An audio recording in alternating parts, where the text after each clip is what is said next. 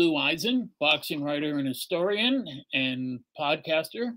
And today we're going to discuss a fight involving one of the most fascinating characters in all of boxing history. This fight occurred October 16th, 1909. So this fight occurred 113 years ago, and it was the fight for the world heavyweight title between the then champion Jack Johnson, who's considered by many boxing historians to be the single most important figure in the sport in the 20th century, and the incredible Stanley Ketchel, who lived a very short life but accomplished more in it than most people do who live to 80 or 90. He Ketchel was born in uh, Grand Rapids, Mich- Michigan, to a Polish family. His real name was um, he was born in 1886. Uh, Stanislaus Keisel, Keikel, K E I C A L, and he left home at 12. This is almost inconceivable uh, these days, but he left home at 12. Uh, came from you know, a family that didn't have any money. They were broke. So he moved, moved to Butte, Montana, became a bellboy, became very good at fighting and, um, or bellhop, excuse me, and soon became well known in Butte as a tremendous fist fighter. So he would travel around to different um, uh, places and he would fight quite often. And uh, he's had fights in Butte, Montana, and then he starts he you know he starts his career uh, shortly after that. Um, as I said, born in 1886, unfortunately died in 1910. We'll get into that in a bit. But he started his career around 1902, 1903, 16, 17 years old. He was good with his fists. His trainer for a long time was a man who's forgotten to history, Johnny Loftus. And uh, of course, he had the greatest nickname of all time, Stanley Ketchel, the Michigan Assassin or the Michigan Wildcat. So uh, his pro debut was uh, 1903, May 2nd. He's 17. He knocked out a guy named Kid Tracy in one round in Butte, Montana. And he kept fighting and fighting and fighting. And uh, he he was a great fighter. Um, after fighting in Butte, Montana, and places all over the West and Southwest and Midwest, uh, someone had said to him, You know what? You ought to go to California because that is where boxing is happening now. And so he moved to California and he started to fight different guys.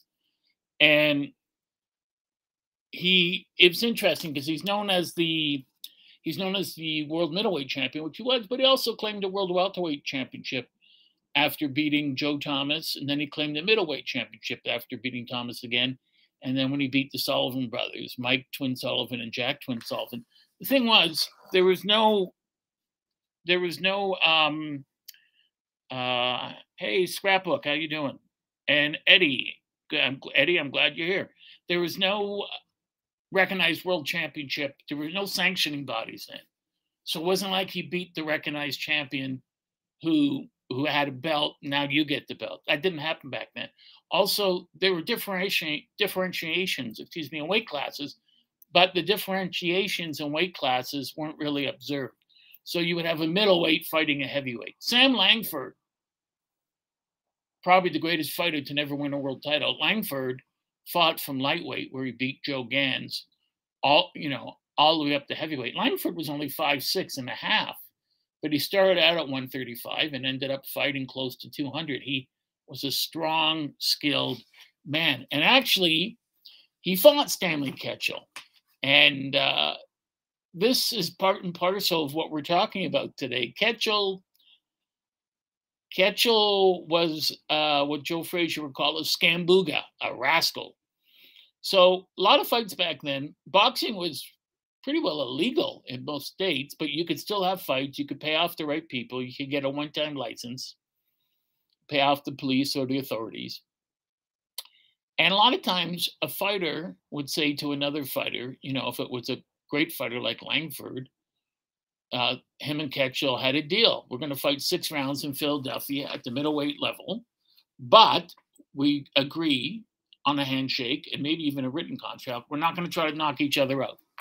We're going to put on a good display of boxing. We're going to do our best, but I'm not going to try to hurt you. Ketchel had a lot of those deals. He never lived up, lived up to a single one. He was a real rogue. So when he gets into the ring with um, Langford and they're fighting and he's hitting Lang, and they were very close friends, Langford and Ketchel. And a lot has been written about Jack Johnson, you know, and Ketchel not liking each other. You see this on the internet and Ketchel saying rude things. That wasn't true. Ketchel was not a bigot by any means. He truly liked Jack Johnson. They used to frequent whorehouses together.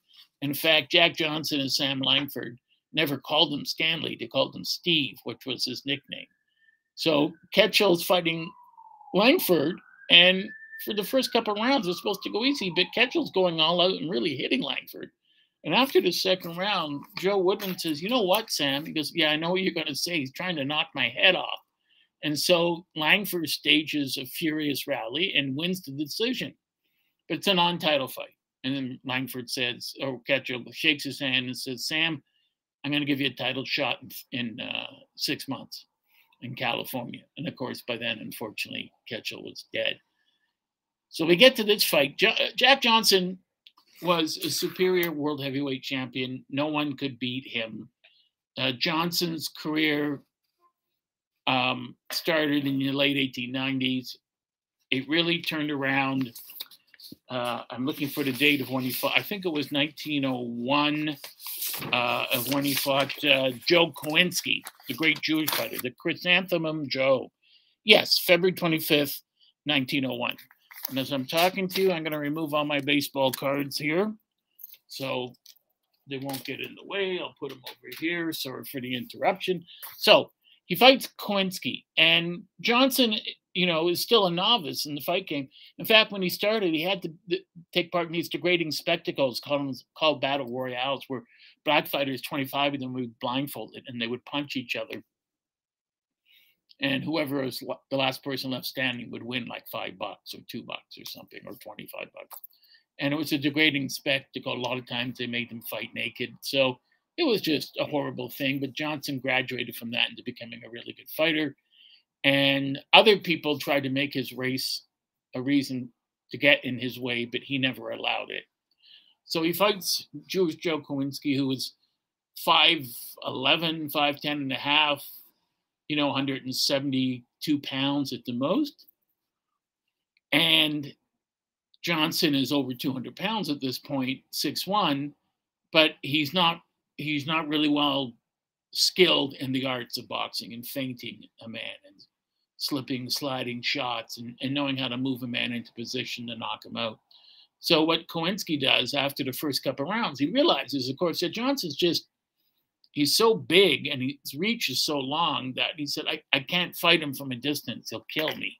So what he does is he exaggerates his own defense. He puts his hands up like this. And Johnson automatically leans forward with a left jab to his stomach, at which point Choynski shifts his right foot forward, hits Johnson right behind the ear with a left hook, knocks him cold. They both end up in jail in Galveston for like 30 days. And uh, during all that time, Choynski is teaching Johnson the ins and outs of boxing. And he basically said, a guy as big as you with your reach should never lose a fight. You know, you should never get hit. You should never be tagged on the chin. You should keep the fight at the end of your jab. Use get people to rush you and then use their own momentum against them by knocking them out with your right hand, which was what Johnson did. He became the greatest defensive heavyweight, if not defensive fighter of all time. And it was really almost impossible for a guy to hit him. And so Ketchel, you know, at the time, he's fighting, he's fighting nondescript people, but then he starts to move up. Then he starts he starts beating a bunch of guys, you know, that can that can um, uh, really fight. And I made a list of them here somewhere if I can find them. But he's fighting a bunch of different guys. He's beating the hell out of them. One of them was uh, later on Philadelphia Jack O'Brien, who who really hurt him, and their fight was beating him. And then he turned it around. O'Brien was a light heavyweight. He outweighed him by at least 15, 20 pounds. And Ketchel knocks him down four times near the end, but because it's in Philadelphia, no decisions are allowed. And then Ketchel's angry, so they fight again, and Ketchel knocks him out cold in three rounds. So there's a lot to Stanley Ketchel. Uh, at, at the time that Johnson is fighting and, and doing well, he's beating all the best heavyweights. He's beating Jim Jeffries' brother Jack. Jim won't fight him. Jim was the heavyweight champ. He's he's beating uh, uh, Joe Jeannette, Sam Langford, uh, Sam McVey, Fireman Jim Flynn, Sailor Burke, and uh, he's beating all these, you know, all these really good heavyweights. Uh, he fights Marvin Hart, who went on to become the champ, and it was Marvin Hart was a member of the Ku Klux Klan, and the referee Alex Greggains was also a hardcore, virulent anti-African American bigot. Um, by the newspaper accounts and everyone who was there, Johnson beat Hart up from pillar to post. Didn't knock him out, and I suspect he didn't knock him out because they had agreed that the fight would go as long as possible. And Johnson also, you know, when he fought, if he knocked a guy out that was a crowd favorite, it could turn into a riot and would not be good for him health wise. And when the fight was over, the referee gave it to Hart, whose face looked like raw hamburger meat. So this was obviously a biased decision, but Hart ends up beating, um, uh, becoming the world champ, I think by beating uh, uh, Jack Root. And then uh, Hart loses it to Tommy Burns in 1908. And Burns travels all around the world. He's Canadian, Hanover, Ontario. Didn't want to fight Johnson, Burns' wife, Jewel, was actually black, and her brother was one of his sparring partners. He was going to fight Johnson. It's not that he, he didn't want to for a while, and then he said, I will for 30 grand. So it would be like today saying, I'm, you know, what's going on with Errol Spence and, and Terrence Crawford. I'll fight you, but I want like 75 million or 50 million. And it's such an outrageous number, no one's going to pay it. And, and back then, 30 grand then was would be equivalent to six, seven hundred thousand today. And people thought, and Burns thought, well, no one's going to pay that. Who wants to pay that? And I should get that. And Burns was right. He should have. He should get that because Johnson was the most dangerous fighter at that time. He'd already he was already the best heavyweight in the world for the last four years. So what happens is Hugh D. McIntosh in Australia says, "Yeah, let's. I'll pay the money." Burns was surprised to have the fight. It's not really a fight uh, Johnson drops him, breaks his jaw with the first punch, five seconds into the fight. And then, because of the racist things that uh, Burns has said to him, Johnson pounds him into jelly. And by the time they get to the 15th round, he just he knocks him down. And then the re- police come in and they don't let the referee finish the count. But there was an original tape of the film. The great late great Steve Lott, who worked for Big Fights Incorporated, for Bill Cayton and Jim Jacobs, and they had all the fight films in the world, uh, which they bought from mobsters, by the way. They, they, they said the original tape shows in the 15th round or 14th round, it shows Burns going down, the referee's counting, and then the re- and the police walking. They don't want to see a, referee count 10 over a white man. And of course, when you watch the film of it now, from the film Legend, Legendary Champions or other clips that same clip, it'll say, well, at this exact moment, the police went up and shut off the cameras. And I thought, really? Really? They climbed 30 feet in the air on a straight pole? I mean, these guys were lifted by ladders up into the phone, the booth, which was 30, 40 feet above the 50 feet above the ring. There's no way the police could have scaled that and stopped the cameras. The film of Burns getting knocked out was cut off and that was the vision, version that was shown. And then it was banned quickly because they didn't want to show a black man beating a white man because in the United States this would be terrible. You have to remember, Johnson was born in 1878. This was 13 years after the Civil War. His parents had been slaves. So sentiment still ran high. And there was a lot of tremendous racism, not just in the States, but all over the world towards Johnson. Ketchel didn't share that racism. Ketchel was not like that. So Ketchel Ketchel's fighting and he's doing well in the middleweight division.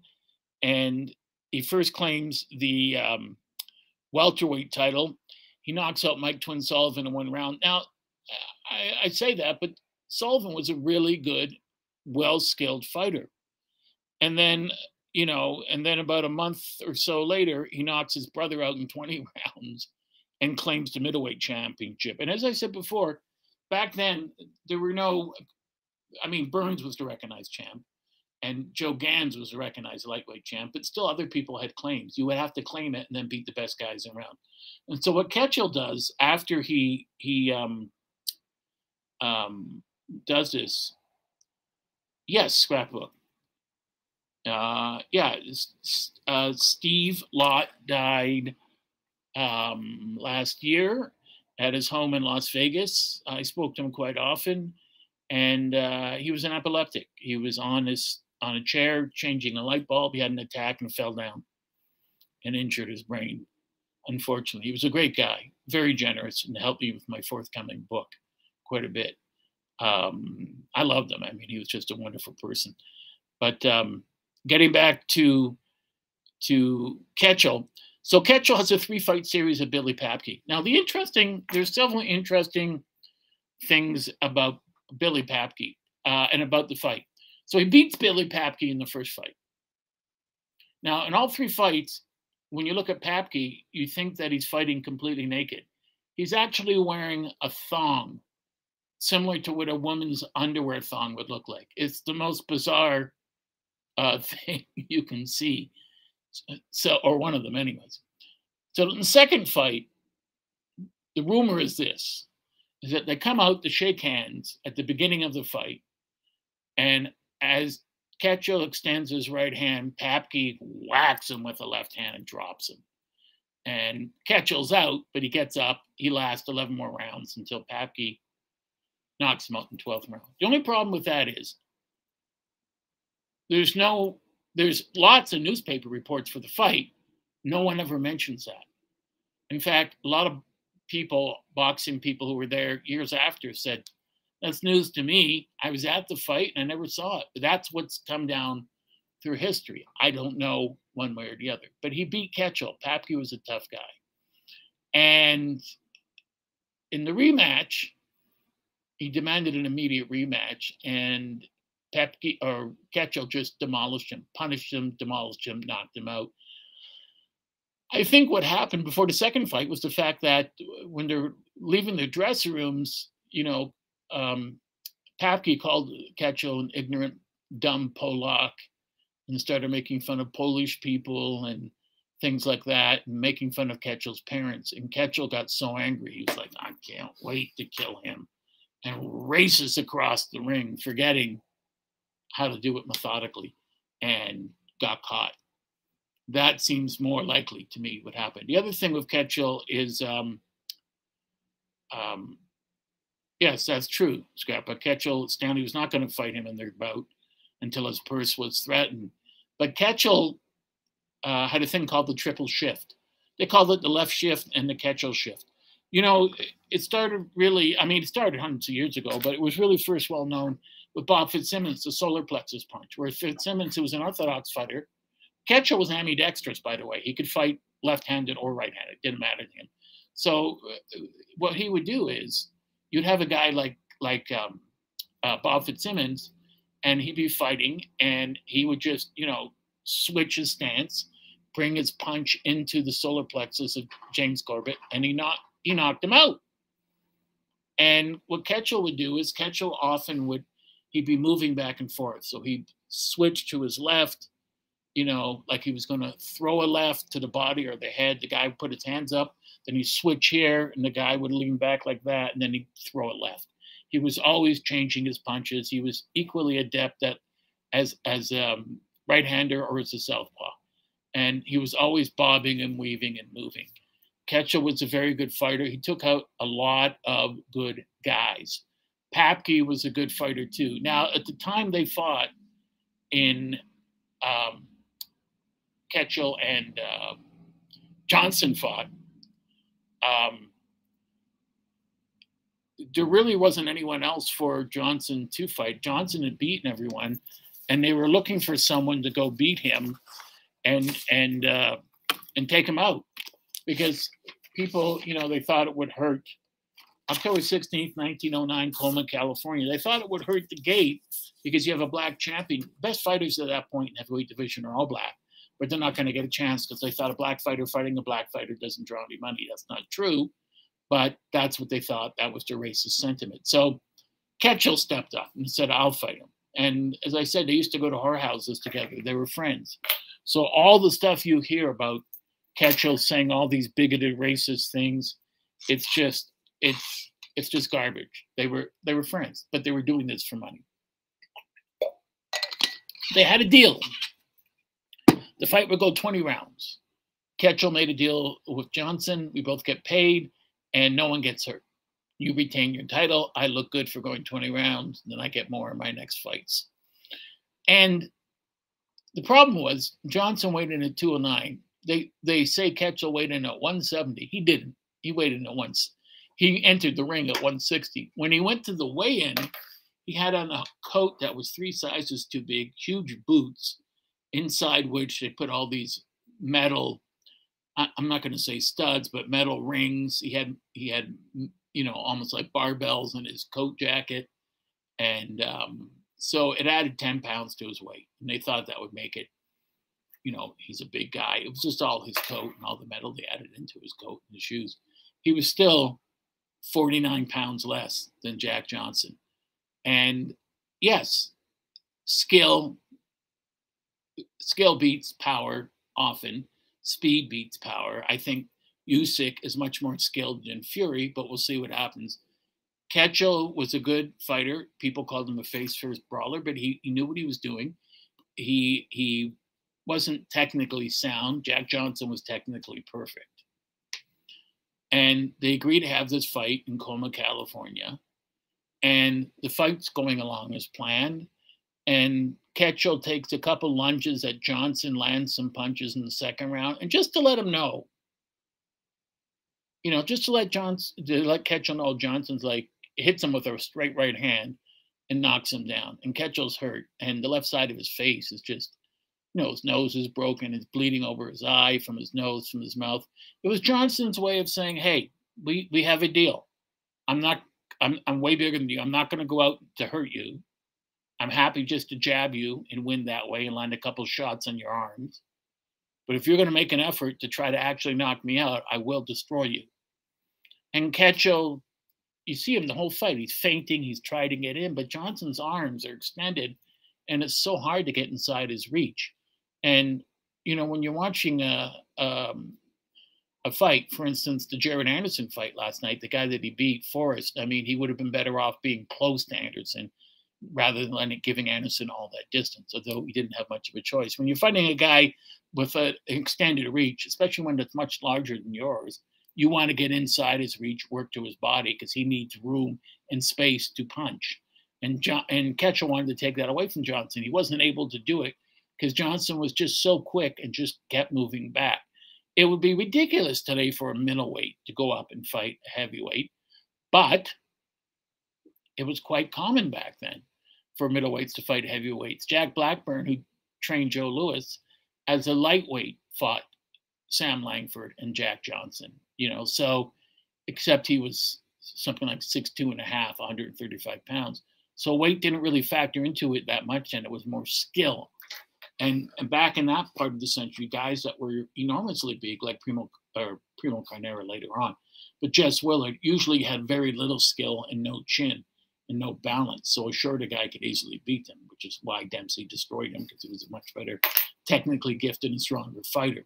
So Ketchel's doing his best to get inside Johnson, and he, he's you know he's doing everything he can to hit him on the arms, hit him in the stomach.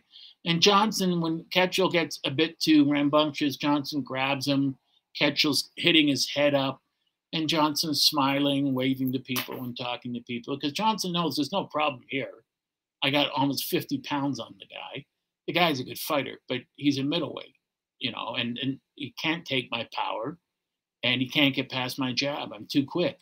And all through the fight, you just see Ketchel's head going back and back and back. And Johnson just keeps whacking him with that ramrod jab over and over, and his left side of his face is completely red, just covered in blood. And Ketchel has, you know, he's trying to figure out what to do, but even when his hands are up, he can't stop the jab. It's just too strong. And he's taking a beating through the fight. And Johnson will hit him in the stomach and he'll hit him with uppercuts. And, you know, there's times where he tagged him with uppercuts and sort of held on to Ketchel because he thought Ketchel may go down from that. But Johnson had to hold back he had to hold back because he thought, you know, the fight of the film, if it's 20 rounds, it'll make more money. if I knock him out early, you know, no one's going to want to see me beating a white man, especially the world middleweight champion. So what happens is, eighth round, ninth round, tenth, Johnson's won every round, and Ketchel's trying to make a fight of it. He realizes this is my big chance. So in the twelfth round, they're circling each other around the ring, and Ketchel does his famous triple shift where he shifts to one side, fakes a punch, shifts to another side, you know, does a, another shift. But when he shifted finally to his left, he threw a right hand. And it's hard to see exactly on the film. I've watched it a million times. He catches Johnson on the end of, uh, on the top of his head. It looked to me like the punch went over his head and Johnson um, slipped while ducking the punch and went down. That's what looked like to me happened. But the people there said he landed on the back of his head and Johnson went down. And it was unmistakable. You know, Johnson's down. Uh, he gets up, and the look on his face, he's angry. This is, you know, uh, how many years ago? 113 or whatever years ago. But the man is extremely angry because in his mind, we had a deal. The deal was you don't try to hurt me, I don't try to hurt you. Now you broke the deal. Now I don't have to honor my part, my part of it. So Johnson just says, forget it, forget jabbing him and moving around. He walks right at Ketchel like a freight train, hits him a right hand, and knocks out, shears off like eight or 10 of his front teeth. And Ketchel goes down, spread eagle, he's out. And after the count's up, he tries to get up. He can't get up.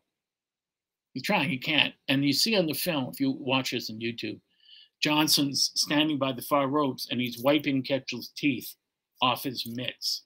He sheared his teeth off. And after, when he was interviewed, he said, We had a deal. You know, we were going to fight a 20 round fight for the world heavyweight title. We were going to give the fans a great show. We weren't going to try to injure or hurt each other, but he broke the deal. He tried to knock me out. That wasn't part of the deal. And that, you know, today that would cause a big uproar, although nothing would happen in boxing because nothing ever happens to correct something like that. But back then, it was just accepted. You know, a lot of fights went that way. A lot of great fighters like Johnson, Benny Leonard, Joe Gans, George Dixon, even Ketch, a lot of them had a tough time getting fights unless they agreed not to kill their opponent and carry them for a while, especially black fighters had to take punishment and agree not to carry their not to hurt their opponent for eight or nine rounds, at which point you know, the manager would say, okay, now it's all right to go after him. Ketchel was just absolutely flat, and he was out cold for quite a while. Um, you know, later in his career, I just wanted to get the the timeline straight. Um, he he Ketchel wanted a rematch. He kept campaigning for a rematch, but there there was no way because the knockout was decisive, and Johnson was so much bigger. And there was really no one else out who could fight him at that point.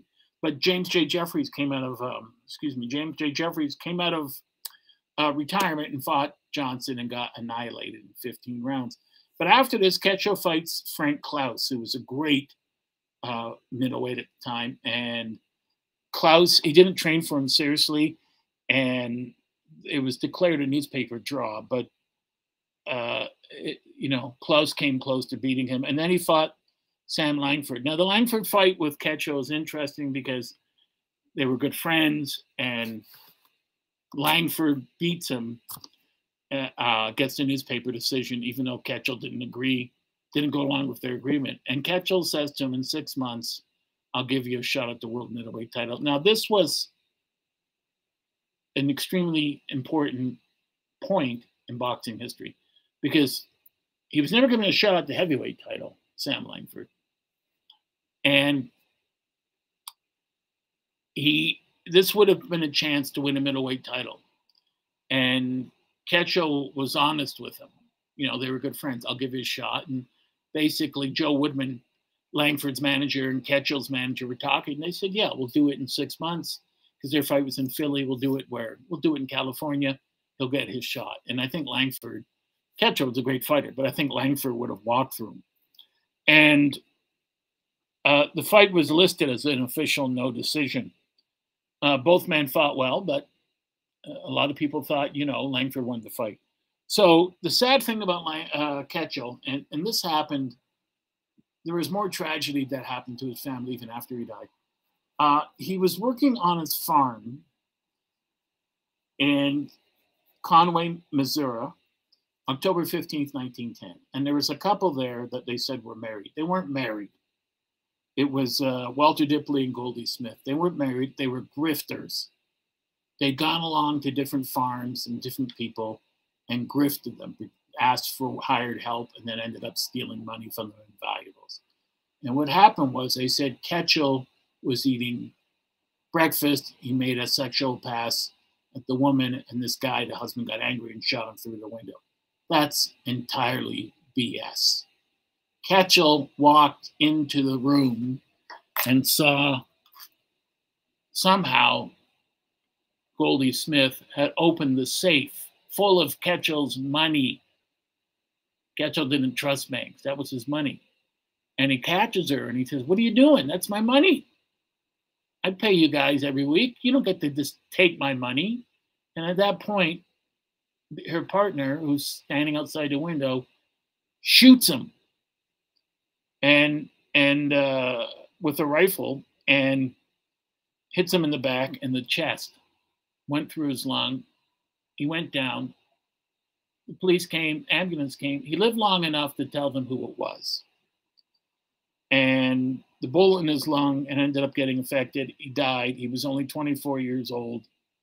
And when his manager, Wilson Mizner, or Willis Britt, one of his two managers, when I'm not sure which one, I think it was Willis Britt, uh, they said Stanley Ketchel's been shot and critically injured. He said, start counting to 10, he'll get up and survive.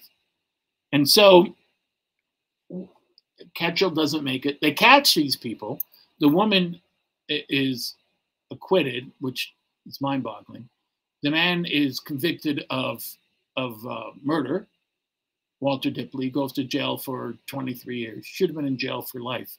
This was a complete setup steal his money and then kill him. That was completely planned. And you would think, how can that happen?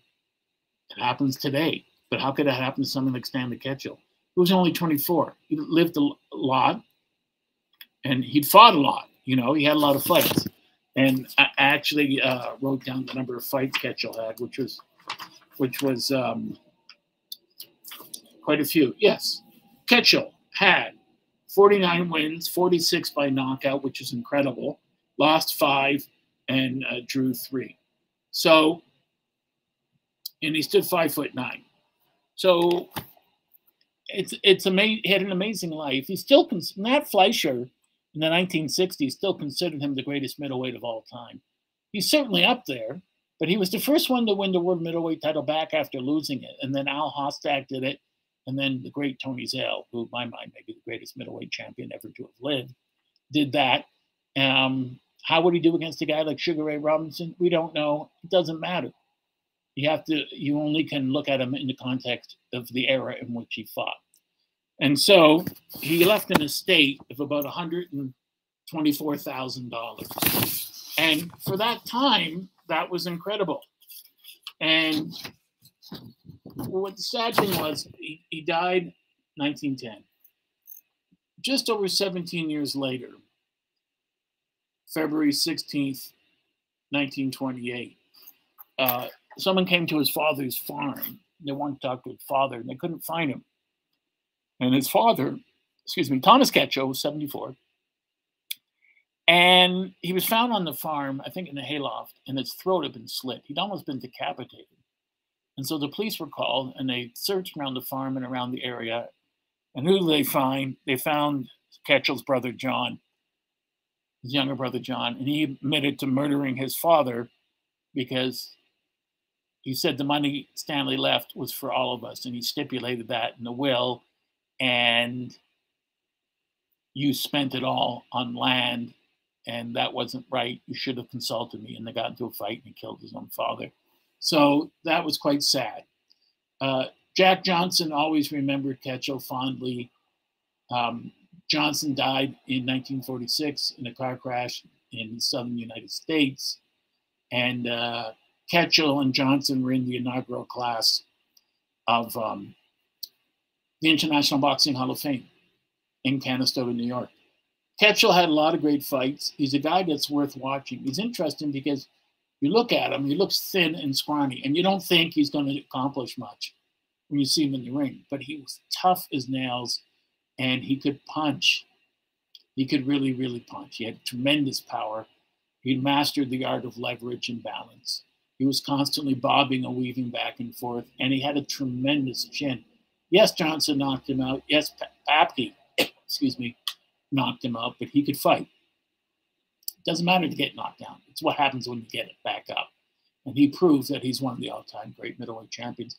You'd have to include, you know, Sugar Ray Robinson, my guy Marvin Hagler, uh, Tony Zale, Jake LaMotta, but also, you know, Ketchel is up there.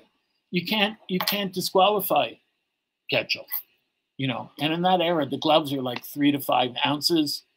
Um, anything went in the ring, headbutting, thumbing, heeling, low blows. So he had to take all of that, not complain, still come forward, and you know to make that claim. He came from where he came from, abject poverty in Michigan, to move as a 12-year-old hobo to Butte, Montana, work as a bellhop, get into boxing, and then at 16 move to California to pursue it full time. I mean, the odds against him were astronomical, but he was tough and he was strong and he wouldn't turn down a fight with anyone. So when you look at his ring record, he's fighting one guy and then, oh, five weeks later, this guy, three weeks later, this guy, two and a half weeks, this guy, week and a half later, the same guy. And the thing is, these weren't bums. These were all guys that were starving just like him and they needed to win to, you know, to move their career ahead and to get known in boxing to get a chance at the title. And so after, as I said before, after he beats Joe Thomas, declares himself champion, but after he beats Sullivan, he declares himself uh, um, Mike. He declares himself welterweight, and then he beats his brother and declares himself middleweight champion. And he secured the claim by beating Billy Papke, who was probably the other best middleweight in the world at that time, not including Frank Klaus, who's George Chip, who are moving up. But by the time, you know, he's still the middleweight champion of the world, he's gone. He's murdered by the, these grifters. And it, it's a sad story. I don't believe there's been a movie on him. I think there's been a couple of books on him, but if anyone deserved a movie, it would be Stanley Ketchel. Ketchel had a short, brutal, incredible life. 24 years of age, two time undisputed world middleweight champion. And it, it, was undisputed because all the other middleweights said, yeah, he's the best. No doubt about that. He was the one everyone wanted to fight. You had to go through him if you wanted to make money in the middleweight division. Jack Johnson, you know, has to rank as one of the top several prize fighters ever to have lived over the last 300 years. Great fighter, greatest defensive fighter of all time. You talk about the shoulder roll and Floyd Mayweather. I mean, Johnson perfected all those moves years before Mayweather's grandfather was even born. So it's a tremendous fight. You can see it on YouTube. I would suggest you research the great Stanley Ketchel because Ketchel was just one of those figures out of American history. He belonged to the Wild West. And, uh, you know, an itinerant hobo like Jack Dempsey was, went out to seek fame and fortune and actually got it through hard work. It was only after he won the title he didn't train as hard in taking on some fights. Didn't think he needed to because he was fighting all the time, but then realized later on that, yeah, I do need to be in shape for these guys. He thought his skill and his experience was enough. It's funny that a guy at 24 would think my experience is enough, but you know, he had a lot of fights by that point. So you, you have to look at Ketchel, as I said, one of the top middleweight fighters of all time. Uh, a great character out of box, boxing history, the Michigan Assassin. Someone that's well worth checking out. He had a lot of great fights. You can catch a lot of his fights on YouTube. He had an interesting halting style. He would take a step forward, take a step back, sort of go forward, and then sort of lean back to see what you were going to do. He was trying to feint and sucker his opponents. And sometimes it worked and sometimes it didn't. Back then, guys would come rushing at you. And Ketchel was always ready for that. He was a great fighter on the inside, too, great ripping uppercuts.